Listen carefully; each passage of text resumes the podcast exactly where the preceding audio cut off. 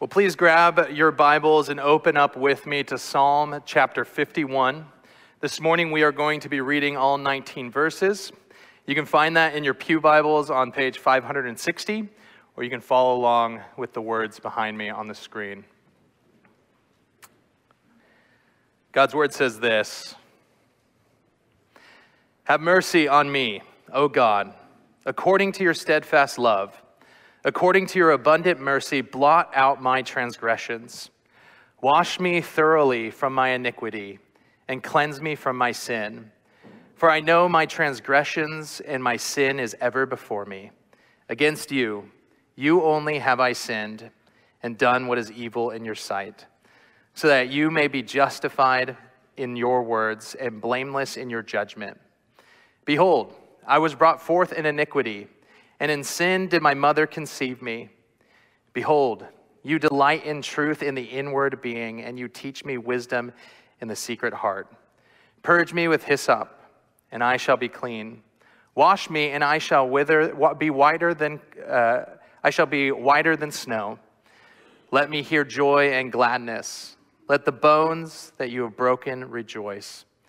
Hide your face from my sins and blot out all my iniquities. Create in me a clean heart, O God, and renew a right spirit within me. Cast me not away from your presence, and take not your Holy Spirit from me. Restore to me the joy of your salvation, and uphold me with a willing spirit. Then I will teach transgressors your ways, and sinners will return to you. Deliver me from blood guiltiness, O God, O God of my salvation and my tongue will sing aloud of your righteousness.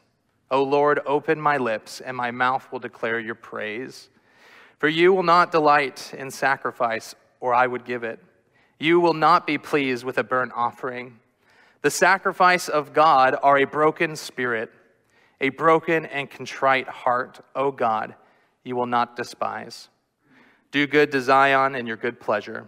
Build up the walls of Jerusalem. Then will you delight in right sacrifices, in burnt offerings and whole burnt offerings. Then bulls will be offered on your altar.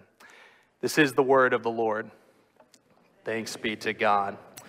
When I was probably around seven or eight, in fact, about the same age as my oldest son, I remember a time when th- there was this card game that was hip, I guess, for eight year olds. It was called Yu Gi Oh! Uh, it's kind of in the same streams as uh, Pokemon, if you're familiar with that. But I remember one of the rules that my parents set was, was reasonable. It was I was not allowed to have Yu Gi Oh cards. But at the time, all my friends had those cards, and so I felt left out.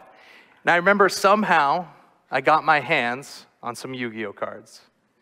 And I hid them. I can actually remember the very spot in my bedroom where I hid those Yu Gi Oh cards. And immediately, I felt a tremendous weight of guilt and shame, not because I had Yu Gi Oh cards, but because I was disrespecting my parents. And I remember it went on for about three days. And for three days, I had no rest. I was tremendously anxious that they would find it. And I was truly ashamed for what I was doing. And after three days, I finally went and got those cards and threw them in the garbage. Again, it was not because I had Yu Gi Oh cards that I was sinning, it was because I was disrespecting and dishonoring my parents. And I came under a tremendous amount of guilt, even for something as juvenile as simply having some cards. May not seem like a big deal. What's the big deal? It's just some cards. But for me at that time, when I was eight years old, I came under that tremendous guilt that caused me not to rest for three full days. I'd think about it at school, I'd think about it on the bus, I could not rest. As Christians, when we live in unrepentant sin, whether we realize it or not, that sin steals our joy, our peace, and our rest. As Christians, God, as Christians, God calls us to be repentant in our sin. And when we are not, something is actually happening in our souls. When we look at our passage this morning in Psalm 51, it's written by a man who has been truly convicted of his sin. And the sin that he is convicted of is far more egregious than simply just hiding some Yu Gi Oh cards in his bedroom. Some of you might have already noticed I intentionally skipped the introduction of this uh, uh, psalm. I want to go back to it now. If you look above verse 1, and I encourage you to keep your Bibles out. If you look above verse 1, we have the introduction. We're introduced to who writes this psalm, but we're also introduced to why he wrote this psalm. The introduction says this To the choir master, a psalm of David. So we know that this is King David who wrote, wrote this psalm, who also wrote many of the other psalms. And I'm going to censor this last part just for little ears a little bit, but you can read it on the page. It says, When Nathan the prophet went to him after he, David, had his interaction with Bath, Bathsheba. Now, I find this passage to be a tremendously powerful passage as we consider what it means to be repentant before a holy God, because we have some real insight into an incredible reaction to someone who is called the man after God's own heart, his reaction to his sin and the condemnation and the weight that that sin put on his shoulders. We know from 2 Samuel that King David was in his palace, which was elevated, and he could look down from his rooftop. He sees Bathsheba bathing. He lusts after her in his heart, which of course is tremendously sinful. But what he does next is far more deplorable. He then desires her as his own wife and essentially has Uriah the Hittite, who is Bathsheba's husband, murdered on the battlefield the king of Israel, the man after God's own heart, sins in a display of what can only be described as tremendous selfishness. Disgusting act of tremendous selfishness. Now imagine with me the burden of guilt and shame that would come from an action like that. I think for us, it would be tremendous. But we see, if we were to look at 2 Samuel, at first it doesn't seem to bother David that much. And I think, personally, I think the reason is, is because he was so enamored with his, his prize, with Bathsheba, that he ignored what he had done to get her. And I think we as humans actually have a very uh, capable ability to talk ourselves out of what we have done talk ourselves and justify the sins that we commit. We see David doing it. We steal because it's okay. That million, billion dollar corporation's not going to miss it. In fact, they do evil too, so it's okay if we steal a little bit. We use coarse language. Maybe it's at work. It's okay. It's just work. I won't use it at home in front of my kids. We get drunk, but I'll only do it once in a while at a party. I won't even drive home. We can easily talk ourselves and justify our sins. And I think we see King David do that in 2 Samuel. And it really took God sending Nathan the prophet to look him in the eyes and say, Thus says the Lord, why did you despise the word of the Lord by doing what is evil in his eyes? And he says, You have killed Uriah for his wife. This causes David, by God's mercy alone, causes David to realize what he has done that he is the man who sinned before a holy God. And so the context of Psalm 51 is of a man who is enormously burdened by the guilt and the grief because of what he has done. But here's what we need to understand. In that conviction, David still had a choice. David could choose to bury his guilt, he could choose to hide his shame, he could choose to justify his actions away, hide from God, and act as if this had never happened. And being king of Israel, I think he could have gotten away with it, at least in a physical sense, not a spiritual sense. But his other option, of course, is he could repent. He could confess what he did before a holy God, that what he did was truly wicked and deplorable, and bring that to the Lord. One of my questions for us this morning is how many of us, and of course, myself included, for whatever reason, whether it be pride or shame or embarrassment, or if we're honest, just being numb to our sin, how many of us choose the first option? We'd rather carry around the weights like Pastor Dave had in his jacket because we don't want to expose them to the light. Again, whether that's pride, embarrassment, or just not even realizing we're carrying around all this weight. To stay shackled, we'd rather stay shackled to our sin rather than receiving the joy and the peace that comes when we repent of that sin and accept the easy yoke and the rest that Jesus offers us in Matthew 11. We'll actually come back to that in just a second. We see in Psalm 51, King David clearly chooses the right option to repent before his holy God. The Holy Spirit, using Nathan, convicts David of his sin, and David is not only just like, well, you know what, I do see that something's wrong here, I better repent. Beyond that, he is truly heartbroken over what he has done. He truly comes under the weight of full weight of conviction. He has a contrite heart, which means to be truly broken over his sin.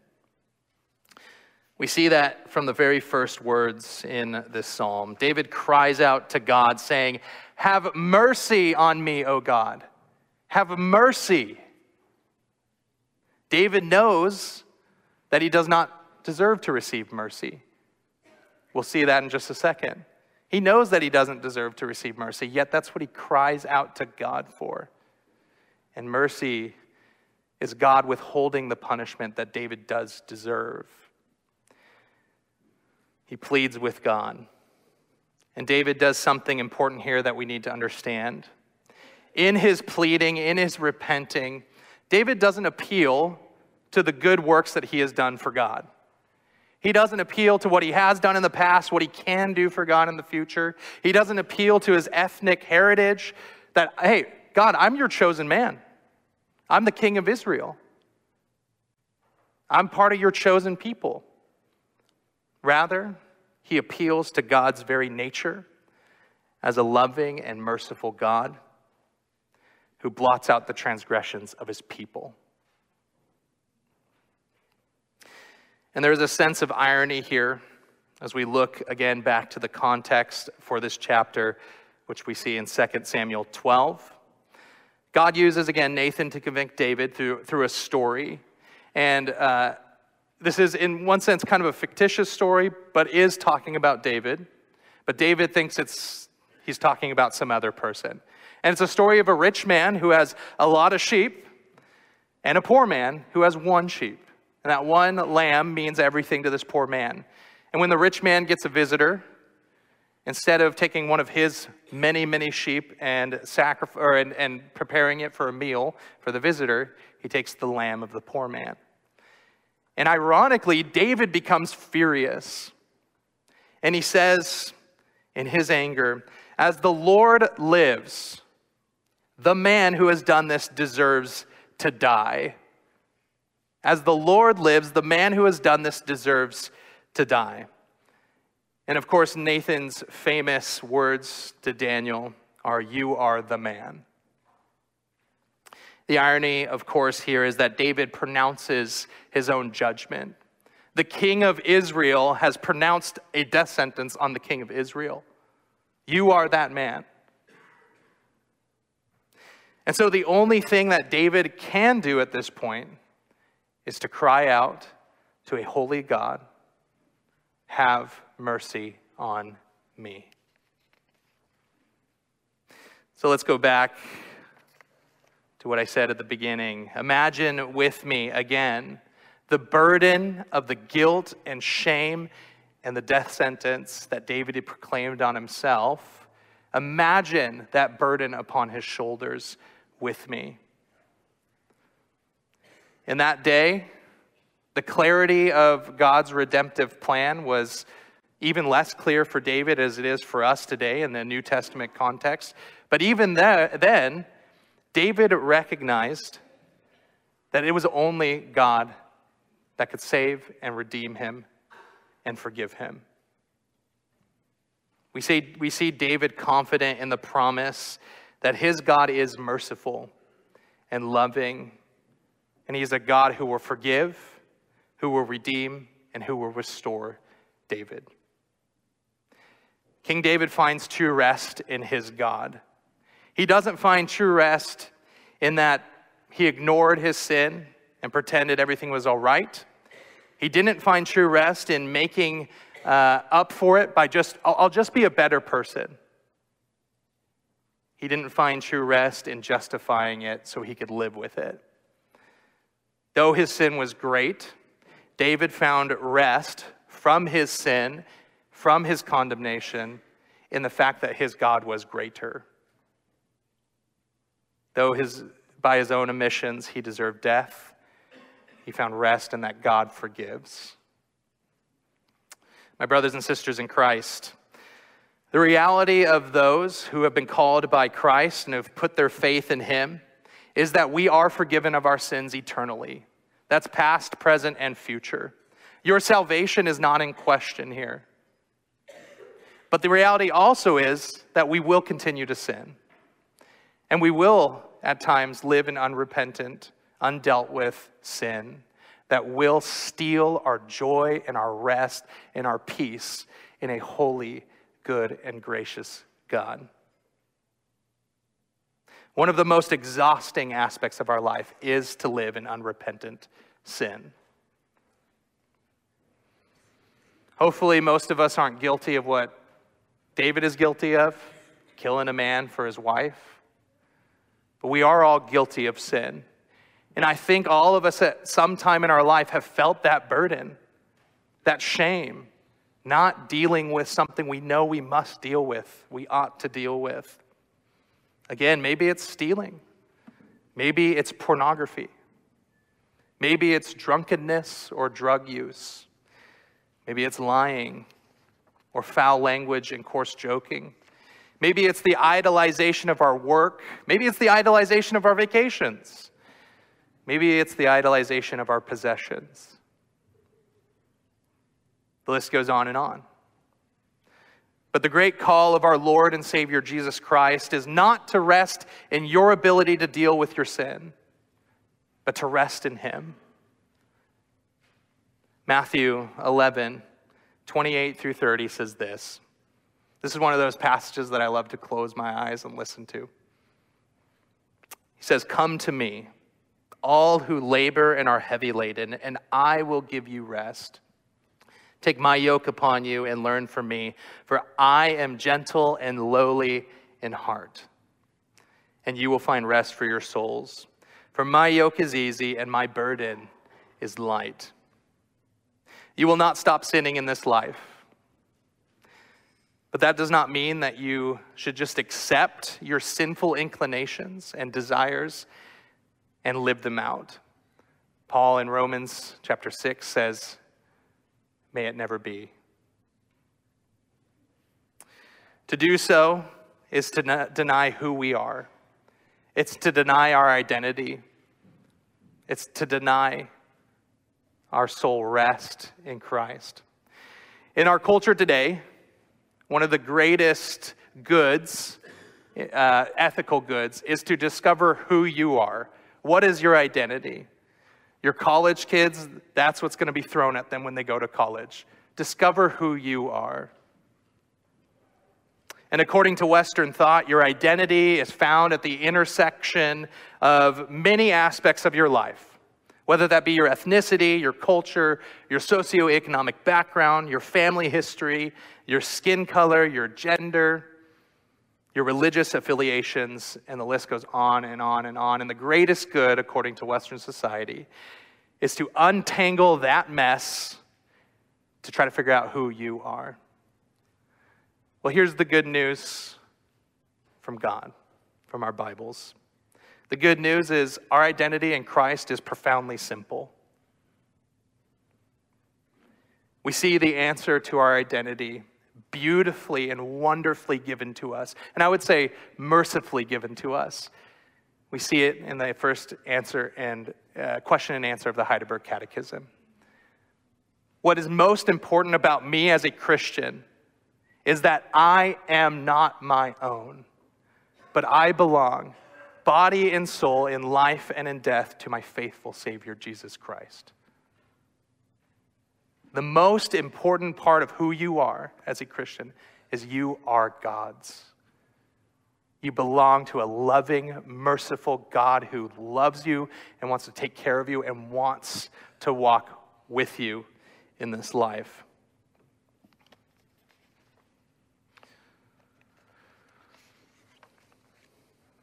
And if that is who we truly are, then not only ought we give our sins over to God and confess them and repent of them, but we also must recognize that Christ wants us to. He wants us to bring our sins into the light of day. He wants us to rest in the good news that the gospel has overcome your sins.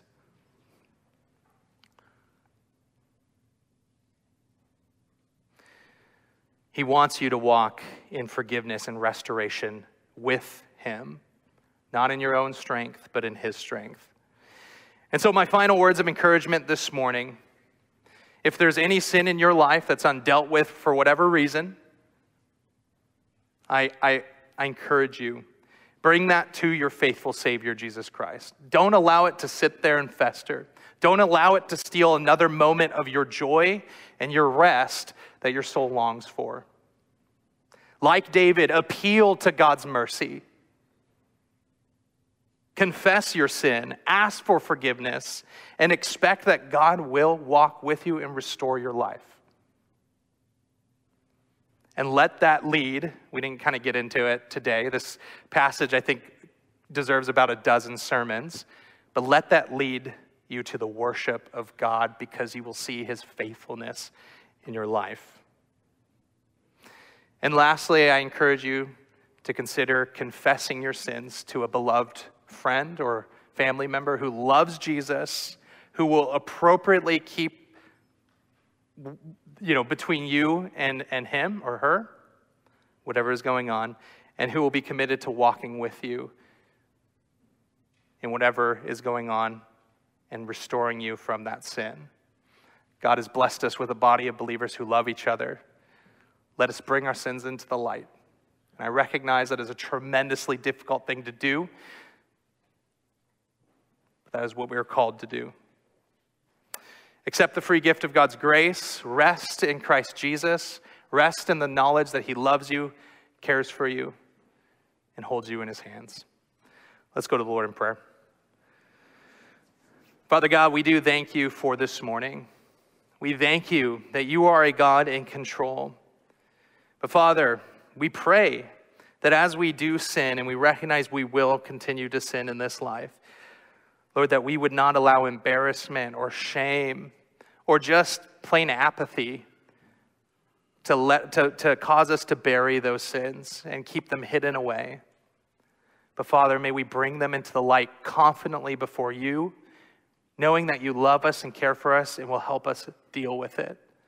May we not live with this burden that steals our rest in you. May we find joy in, in the peace that comes with forgiveness and restoration. Father, we love you. We thank you. We pray this in your name. Amen.